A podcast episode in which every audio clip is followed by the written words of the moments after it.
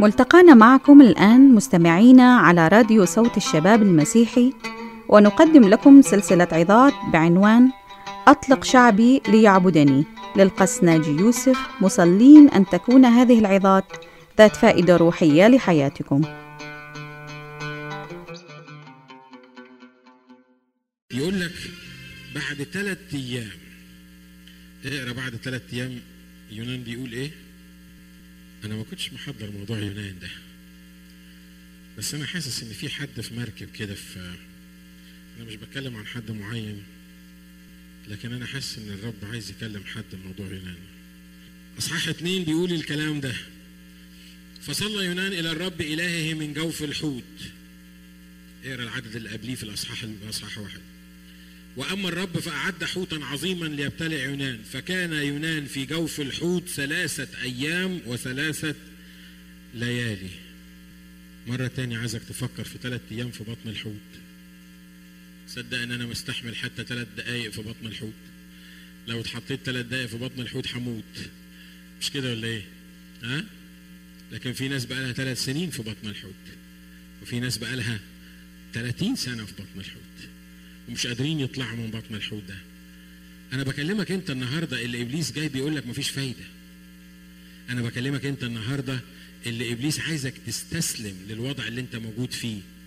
وبقول لك حتى لو بقالك ثلاث أيام وثلاث ليالي في بطن الحوت الله يقدر يعمل معجزة في حياتك. فصلى يونان إلى الرب إلهي من جوف الحوت وقال دعوت من ضيق الرب فاستجابني. صرخت من جوف الهاوية فسمعت صوتي. لأنك طرحتني في العمق في قلب البحار فأحاط بي نهر جازت فوقي جميع تياراتك ولججك. لا الرب ما عملش معاك كده. أنت اللي عملت كده لما عصيت الرب ولما بعته ده هو من رحمته إنه حطك في الموقف ده اللي أنت موجود فيه. فقلت قد طردت من أمام عينيك ولكنني أعود أنظر إلى هيكل قدسك. قد اكتنفتني مياه إلى النفس أحاط بي غمر التف عشب البحر برأسي. نزلت إلى أسافل الجبال مغاليق الأرض علي إلى الأبد. ثم اصعدت من الوهدة حياتي أيها الرب إلهي. حين أعيت في نفسي ذكرت الرب فجاءت إليك صلاتي إلى هيكل قدسك خلي بالك حين أعيت في نفسي طلبت إيه؟ هي كانت نفسك لسه ما تعبتكش. بقالك ثلاث أيام في بطن الحوت ونفسك لسه تعباك بعد ثلاث أيام في بطن الحوت. أنت واخد بالك من النقطة اللي أنا بتكلم فيها؟ إن في ناس في بطن الحوت في جوف الحوت في قلب المشكلة في قلب المعاناة في قلب الصراع في قلب الحاجة اللي, اللي, اللي إبليس قصد بيها إنه يدمر حياته لكن لسه ما اعيتش نفسه لسه مش حاسس إن هو يصرخ للرب. حين اعيت في نفسي ذكرت الرب. فجاءت إليك صلاتي إلى هي إلى هيكل قدسك الذين يرعون أباطيل كاذبه يتركون نعمتهم. أما أنا فبصوت الحمد أذبح لك وأوفي بما نذرته للرب الخلاص. خلي بالكم بعد الثلاث أيام لما يونان رفع صلاته وهو في بطن الحوت مش بس صلى ده عمل إيه؟ ده خد باله من اللي إحنا قريناه؟ بيقول عملت إيه؟ ذبحت الحمد.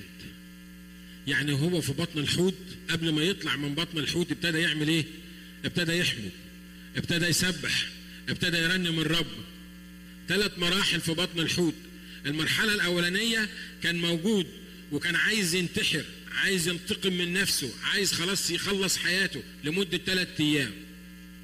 بعد ثلاثة أيام ابتدى يصلي ابتدى يكتشف إنه في وضع غلط إنه ابن لله إنه نبي عند الله.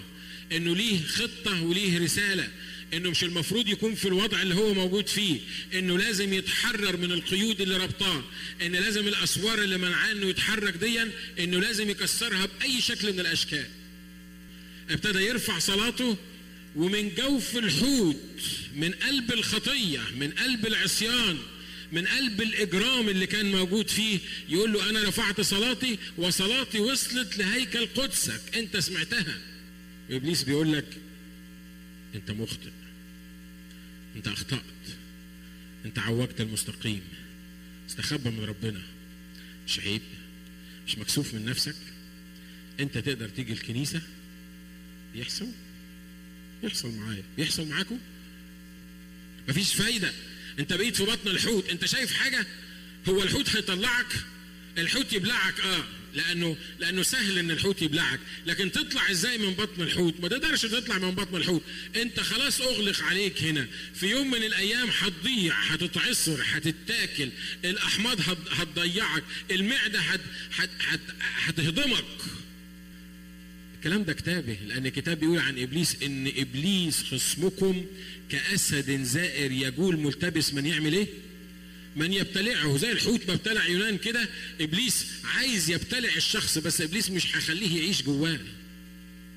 وفي المرحلة الثالثة بعد ما صلى وصلاته جت لهيكل قدسه كان لسه الحوت ما رماهوش على المية لكن اللي حصل إيه؟ اللي حصل إنه ابتدى يسبح الحمد وهو في بطن الحوت ليه؟ لأنه هو عرف بالإيمان إن صلاته وصلت للرب والرب استمع لصلاته والرب هينقذه من الوضع اللي هو موجود فيها فابتدى يرنم وهو في بطن الحوت. ما هو سهل إنك ترنم على المنبر مش كده ولا إيه؟ فمش سهل إن إحنا في الكنيسة نرنم مش كده ولا إيه؟ لكن في بطن الحوت مين يرنم في بطن الحوت؟ عايز أقول لك حاجة. اما كنتش ترنم في بطن الحوت مش هتطلع من بطن الحوت. صدقني بقول لك كلام مهم. وبقوله لنفسي أنا بسمع الكلام ده وأنا بقوله. أنا مش بوعظك بيه. أنا مش مجهزه. أنا مش بقراه من ورقة. لكن أنا عايز أقول لك إن شرط أساسي إنك تطلع من بطن الحوت هي إنك تسبح الحمد في بطن الحوت. سهل إنك تصلي وأنت في بطن الحوت لأنه لما نكون تعبانين هنصلي. مش كده ولا إيه؟ أنا عارف إن معظم صلاتنا وإحنا تعبانين لا بتمجد الرب ولا يمكن بتوصل للرب. ليه؟ لأن إحنا بنقعد قدامه نشتكي ونتذمر ونقول وعمل فيا وسوى فيا وإنت اللي المفروض تنتقم لي وتخلصني وإنت اللي تعمل وإنت تسوي والصلاة دي ما بتطلعش أبعد من جلد الحوت. والحوت ياخدها ينزل في المية تضيع في المية ما بتطلعش فوق. لكن الصلاة اللي وصلت أبعد من جلد الحوت هي إيه؟ الصلاة اللي, اللي يونان اتكلم فيها عن الله إن هو القادر على كل شيء اللي هو سمح إن يحطه في التجربة دي علشان هو أخطأ واعتذر وتاب واعترف بالخطية بتاعته وبعد كده تأكد إن الصلاة وصلت لقدس الله وابتدى يفرح بالاستجابة قبل أن تحدث الاستجابة. تعرف ترنم في جوف الحوت؟ يقول لي ارنم إزاي؟ ارنم إزاي بس؟ ما إحنا مرات بنلوم على يونان مش كده؟ يقول لك يونان ده غبي قوي. ربنا يقول له روح كلم الناس وهو يهرب ويروح يعمل المشكلة دي. الحاجة الثالثه بسرعة علشان يطلق الشعب في دور للنبي. الشعب ده كان لازم يلتف حول قائد حول نبي اسمه موسى. النبي بتاع البيت بتاعنا هو أنا. أمين؟ دور الراجل في البيت ده عايز قصة كبيرة قوي ده, ده عايز عايز عايز محاضرة عايز مؤتمر. دور الراجل في البيت ما هوش اللي بيجيب الفلوس. ياما بنسمع الكلام ده. واحد يسيب مراته من الساعة 7 الصبح لغاية الساعة 12 بالليل. ما يروح لهاش لما تزعل وتقول له أنت مش موجود يقول لي أنا مش عارف الست دي عايزة إيه. ما أنا طول النهار بجيب لها فلوس من الساعة 7 الصبح للساعة 12 بالليل.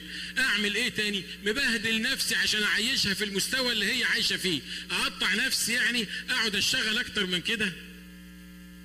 يا حبيبي هي مش عايزة تشتغل من 7 ل 12 عشان تجيب فلوس. هي عايزاك تشتغل من 7 ل 5 عشان تجيب فلوس. بس من 5 ل 10 ولا من 5 ل 12 تبقى موجود معاها. أنا متخيل إن كل دوري في البيت إن أنا أعمل إيه؟ يخوفوا بيا العيال. طب لما يجي أبوك هنقول له. لما يجي أبوك هو لما يجي أبوك هوريك هقول له. كل دوري في البيت إن أنا السيد اللي موجود لازم أخش ألاقيها طبخة ولازم تكون مش عارف عاملة إيه ومسوية إيه والعيال شكلهم إيه. لا الدور الروحي أبعد من كده بكتير ومش هنتكلم عنه بالتفصيل. الدور الروحي انت النبي بتاع البيت اللي المفروض الناس البيت يتلف حواليك. ولو انت فشلت في انك تكون النبي بتاع البيت بيتك هيبقى بيت فاشل. آمين. لو فشلت في انك تكون الشخص الوسيط النبي اللي بيتشفع لأجل بيته اللي واقف بينك وبين الله بيتك لا يمكن يعمر بيتك لا يمكن يمشي صح. بيتك لا يمكن يبقى فيه خير بيتك لا يمكن يبقى فيه بركة. ممكن يبقى فيه فلوس لكن ما فيهوش بركة. بيتك ممكن يبقى فيه إمكانيات لكن ما فيهوش حياة روحية حقيقية. عشان كده عشان الله يطلق البيت ويطلقني من اللي أنا موجود فيه أنا محتاج أفهم إن أنا النبي بتاع البيت. النبي ده بيعمل إيه؟ النبي ده بيسمع من الرب بيدي للشعب. مش كده؟ تقول لي لا في هو في أنبياء تاني؟ ما الأنبياء خلصوا. نشكر الله. كان موسى والمسيح مفيش حد بعديهم. أوعى تقول إن في حد بعديهم تاني؟ أنا بعد المسيح مفيش أنبياء تاني؟ الأنبياء خلصوا. لا لا لا الكلام ده مش مظبوط. الأنبياء ما خلصوش. الأنبياء ما خلصوش. أنت النبي بتاع البيت بتاعك. أنت الكاهن بتاع البيت بتاعك. الكاهن شغلته إنه يعمل إيه؟ يقدم لله يقدم لله ذبيحة عن بيته يتشفع لأجل بيته. يعني الراجل في البيت هو اللي واقف بين الله وبين الأسرة بتاعته. ياخد من الله الدايركشن للعيلة بتاعته ويقدم لله الخطايا بتاعة البيت بتاعه ويتشفع لأجل البيت بتاعه ويا بخت الراجل اللي فاهم كده وبيعمل الدور ده عشان كده بيته يبقى سليم مهما حصلت العواصف عليه ما تقدرش تدمر البيت لأن البيت فيه نبي وفيه كاهن. مش ده اللي حصل مع الشعب القديم؟ الرب عشان يطلق الشعب القديم قال إيه؟ قال أنا محتاج نبي وكاهن. النبي كان موسى والكاهن كان إيه؟ كان هارون ما كانش ينفع واحد لوحده؟ لا. كانش ينفع للواحد لوحده. لازم يكون في نبي ولازم يكون في إيه؟ يكون في كاهن. تقول لي طب إيه حكاية النبي دي؟ يعني هو يعني هو هيقول إيه يعني؟ خلي بالك إن حل مشاكلنا الأسرية وحل القضايا اللي إحنا بنعيش فيها ما هياش بمزاجي بمزاجك مش بالفتاكة بتاعتنا مش بالحكمة بتاعتنا نقدر نحلها. إن ما كنتش تقدر تسمع من الله كلمة من الله تقول لك الحل بتاع المشكلة اللي أنت موجود فيها مشكلتك مش هتتحل. ولو اتحلت بحكمتك الشخصية الإنسانية وإمكانياتك الذاتية هتتحل لمدة معينة لكن بعد كده هترجع أسوأ مما كانت. ولو ما كنتش تعرف تعمل دور النبي اللي واقف بين أسرتك وبين الله إنك تاخد من الله الدايركشنز لكل حاجة بيمر فيها الأسرة وإنك تقدم عن الأسرة بتاعتك تشفعات وتوسلات زي ما كان بيعمل أيوب. أيوب كان بيذبح ذبائح عن أولاده لئلا يكونوا قد أخطأوا. مش لما يخطئوا لئلا يكونوا قد أخطأوا. وبعدين تيجي تسألني تقول لي أنا مش عارف البيت خربان ليه. الولية مجنونة مش عارف أسيطر عليها. والولية تقول الراجل راكبه شياطين. طول النهار قاعد بره ولما بيرجع بيرجع لاوي بوزه ومش عارفين هو بيحصل معاه. أنا مش عارف الحريقة اللي موجودة في بيتنا ليه. عارف الحريقة اللي موجودة في بيتكم ليه؟ لأنك سامحني في التعبير أنت مش راجل. وأنا مش راجل. لو ما كنتش أعرف الرب. مين هو الراجل الحقيقي؟ مين هو الراجل اللي مالي في هدومه؟ آه اللي يعرف يحكم مراته اللي يعرف لما تفتح بقها يكسر أسنانها على طول. أنت واخد بالك؟ مش هو ده الراجل. مين هو ده الراجل مين هو الراجل في نظر الله؟ الراجل في نظر الله اللي واخد دور النبي واخد دور الكاهن. اللي واقف قدام الله يطلب من الله إن يا رب ارشدني أعمل إيه في المشكلة دي؟ يا رب قول لي اعمل إيه؟ حل لي المشكلة دي. أنا ما أعرفش. صدقوني أمام الله. أنا مش بقول كلام من على المنبر لكن أماني تشهد على الحكاية دي. مرات كتيرة لو طلعت أي مشكلة مع العيال أو أي حاجة أقول له أخش أقول له كده يا رب أنا مش عارف. أنا عندي حلول. أنا بفكر وأنا بفهم وأنا أقدر أقول الكلمة تمشي على التخين زي ما بيقولوا. لكن لكن يا رب أنا عارف إنه مش بالدراع مش بالقوة مش بالقدرة. لكن أنا عايزك ترشدني أتصرف إزاي في الموقف ده؟ أحل المشكلة دي إزاي؟ نفس القصة في الكنيسة لما بتطلع في مشكلة في الكنيسة. لما بتطلع مشكلة في الكنيسة وإحنا اتفقنا قبل كده الكنيسة دي لا كنيستي ولا كنيستك. الكنيسة دي كنيسة الرب. ومحدش من حقه ابدا ياخد قرارات للرب. ما حدش من حقه ابدا يحل المشاكل بتاعه الكنيسة قدام الرب لكن لما بتطلع مشكلة في الكنيسة بناخدها وبنروح للرب نقول له أنت تصرف إحنا نعمل إيه؟ الرب بيدي كلمة يدي لك كلمة يدي لك مفتاح للمشكلة وعنده طرق عجيبة يقدر يحل بيها المشاكل وفي الوقت نفسه لما أحس إن بيتي دون معرض لخطر معين أقف أتشفع لبيتي قدام الله. وخلي بالك مش هتقدر تعمل كده إلا إذا كنت متصالح أنت والله. عشان كده لما بنقول لك تعالى سلم حياتك للمسيح إحنا مش بنقول لك تعالى معانا البارك. رايحين نقعد نص ساعة يعني تفسح معانا وارجع ولا أعمل زي المؤمنين ولا مثل زي المؤمنين ولا خليك كده عشان يقولوا عليك من المؤمنين لأ. إحنا بنتكلم عن إنك مش هتعرف تمشي بيتك بطريقة مظبوطة مش هتعرف إن بيتك يكون بيت إلهي حقيقي مش هتعرف تتخلص من المشاكل اللي موجودة في بيتك إن ما كانش يسوع يسكن في حياتك ويغير قلبك. ولما يغير قلبك تحصل إيه؟ تبقى النبي بتاع البيت. تبقى الكاهن بتاع البيت. يبقى الناس اللي في البيت انت مش محتاج انك انت تجبرهم غصب عنهم يسمعوا اللي انت بتقوله. لا لانك انت بتتكلم بكلمة الرب. ولو حصلت المشكلة دلوقتي في البيت والست مش عايزة تسمع مش مشكلتك. ياما قاموا على موسى وكانوا هيرجموه. مش كده؟ ياما كانوا هيعملوا كده. لكن موسى كان بيعمل إيه؟ كان بيروح للرب يقول له الحقني الشعب عايز يرجمني. يقول له ما يهمكش أنا أعرف أتصرف مع الشعب. وموسى استمر حياته كلها الشعب ما قدرش يرجمه. مش كده لكن لما تكون في بيتك بعضلاتك وماشي بعضلاتك عايز الكل يسمع والكل يطاوع والكل ينفذ وهو كده وبس وانت أصلا ما بتسمعش من الرب أبشرك إنك هتعيش تعبان وتموت تعبان واحتمال كبير بيتك ينتهي بإنه يبقى خربان. لو ما سمعتش أي حاجة من اللي أنا قلته عايز أقول لك تقول لي طب أنا أنا مش متجوزة أنا قاعدة لوحدي أنا ما عنديش حد يبقى الكاهن بتاع البيت والنبي بتاع البيت. أنت الكاهن بتاع البيت وأنت النبي بتاع البيت. مش كده برضه؟ والحاجة الحلوة في الرب إنه عمل إيه؟ خد نبي وكاهن وإيه تاني؟ ونبية. مش مريم كانت نبية؟ مريم أخت موسى وهارون كانت نبية؟ عايز يقول إيه الرب للموضوع ده؟ لو كان جوزك مش عارف يبقى النبي ولا الكاهن انت ممكن تبقى النبي والكاهن بتاع البيت. ها؟ عشان ما ترميهاش على الراجل بس تقول ما هو الراجل مفتري.